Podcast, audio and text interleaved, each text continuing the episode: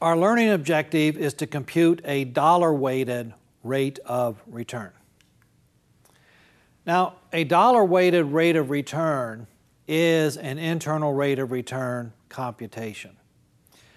And so, in equation format, the way you think about it is you set equal to zero an equation that has uh, minus the initial value of the portfolio plus the present value of all of your net cash flows. So, cash flows in and cash flows out.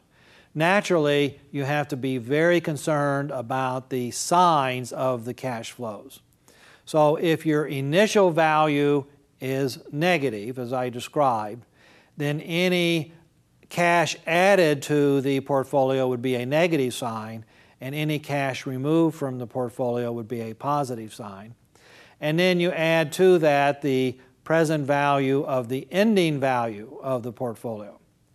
So in this equation, you are looking for the discount rate that causes the, the present value of these three terms the initial value, the present value of the net cash flows, and the present value of the ending value to equal zero.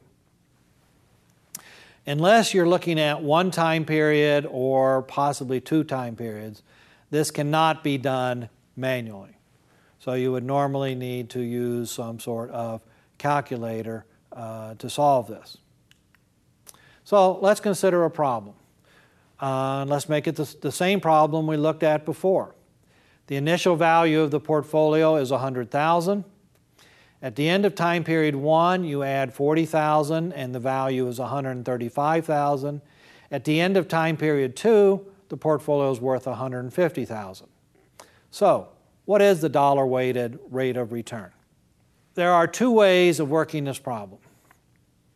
The first set of keystrokes is we start with shift clear all.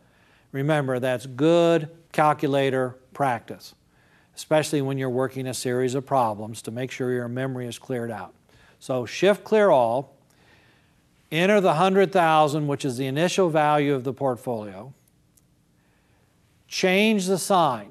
So now you want to hit the plus minus key, and then hit the key uh, with the, the letters CF sub J on it. That stands for cash flow. And when you hit the cash flow key, you will see in the window real quickly the number zero, which says that's your first cash flow number. And in the window, you should see the number one, which means you have one period entered. And when you enter the, the ending value of the portfolio of 150,000, you don't change the sign because you want the ending value positive. Hit the cash flow key. You'll see the number 2. Then you hit the shift key and then the key with the gold letters that says IRR slash YR, which stands for internal rate of return. And in the window, you should see the number two, which says you now have two periods entered. And then you enter the ending value of the portfolio of 150,000. You don't change the sign because you want the ending value positive. Hit the cash flow key. You'll see the number three then you hit the shift key and then the key with the gold letters that says IRR slash YR, which stands for internal rate of return. In this particular set of keystrokes, the way to think about the signs is that you're uh, thinking about cash in your pocket. So when you look at the initial value of the portfolio, think of it as you take 100,000 out of your pocket and you use that to buy this portfolio. At the end of the first year, when you add $40,000 to the portfolio, you're again taking cash out of your pocket and adding it to the portfolio. So both of those have a negative sign. At the end of the second period, you are liquidating the portfolio. So you have $150,000 that's coming back into your pocket. Now, I'm not saying you literally liquidate it, but in theory, you could liquidate it and take the 150,000 cash and put it back into your pocket. The alternative set of keystrokes is you could think about all the cash flows in reverse. So you could think about the initial value of the cash of the portfolio, 100,000 as being a positive number. So you can think of it as the value of the portfolio itself. The 40,000 could also be a positive number. And then the 150,000 has to be negative because conceptually you are removing 150,000 from the portfolio. The second set of keystrokes is based on the fact that our equation where we, where we defined internal rate of return, in that equation you can multiply both sides by minus 1. And when you multiply both sides by minus 1, uh, you in effect simply change the signs of all the cash flows. Either set of keystrokes gets you the right answer.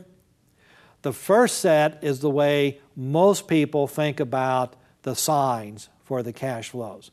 But if that's not intuitive to you, you can certainly use the second set of keystrokes as an alternative way to think about the cash flows. So, whichever one you're most comfortable with, use that method to think about the cash flows, and then you should get the correct answer. Okay, uh, let's look at a practice problem here. Uh, the initial value of the portfolio is 50,000. At the end of the time period one, you remove 10,000. At the end of time period two, the portfolio is worth 45,000. And I'll give you three choices. No solution, 5.39%, and 8.76%. Once again, there are two solutions. The first one is uh, to think about money relative to your pocket. So you could have shift, clear all, plus the 50,000 entry, plus minus, CF, and you see zero in the window. 10,000 CF, because you're taking 10,000 out of the portfolio at the end of the first period. And then 45,000 CF, you should see the number 2. Shift, IRR slash YR, and your display will say 5.39%. The second solution, where you reverse all the signs, once again, you will get 5.39%. Now, on this problem, sometimes people think it's no solution. And the way you get no solution in this is if you treat all of the numbers as positive or all of the numbers as negative.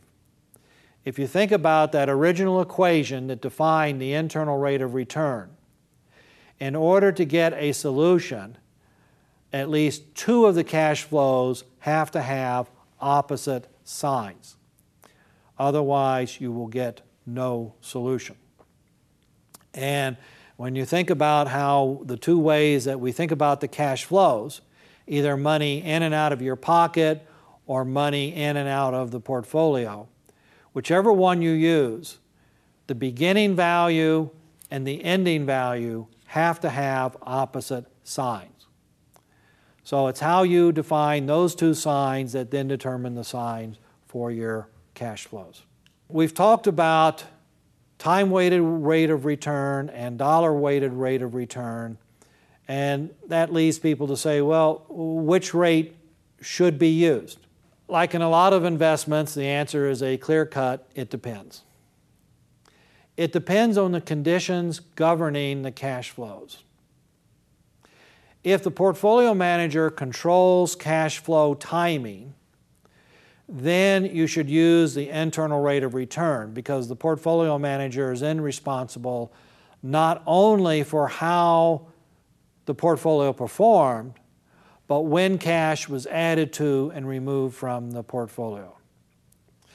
If the portfolio manager has no control over when cash comes in or goes out, then you should use the time weighted or geometric mean return.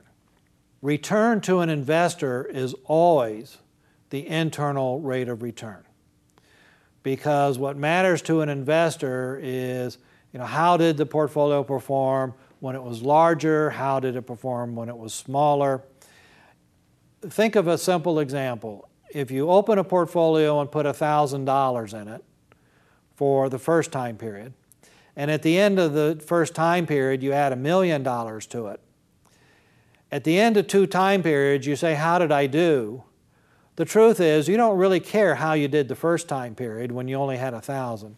You really care how you did in the second time period when you had a million in there. And so, internal rate of return or dollar weighted rates the performance each period relative to how much money was at risk. And that's what's meaningful to the investor. Most portfolio managers do not control when cash goes in and comes out. Think of, for example, a mutual fund portfolio manager. That person has no control over when investors add cash or withdraw. So, most of the time, the, we measure the performance of a portfolio manager by geometric mean return. We should measure the performance of the investor's portfolio as the internal rate of return.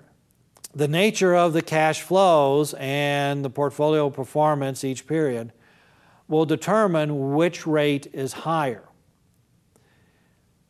Again, only if, the, if there are no cash flows will the two be identical. If there are any cash flows, they will differ.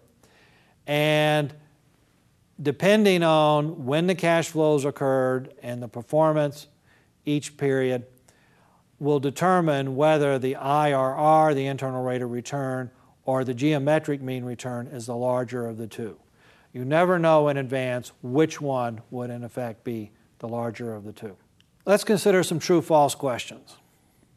A dollar weighted rate of return is always higher than a time weighted rate of return. That one's false. It depends on the timing of the cash flows and the rate of return eh, of the portfolio each period.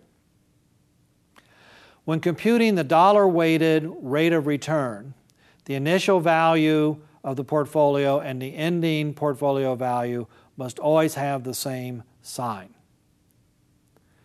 That one is false. If you have the same sign, there's a good chance you may end up with no solution. Uh, in order to get uh, the correct answer, those two must always be of the opposite signs.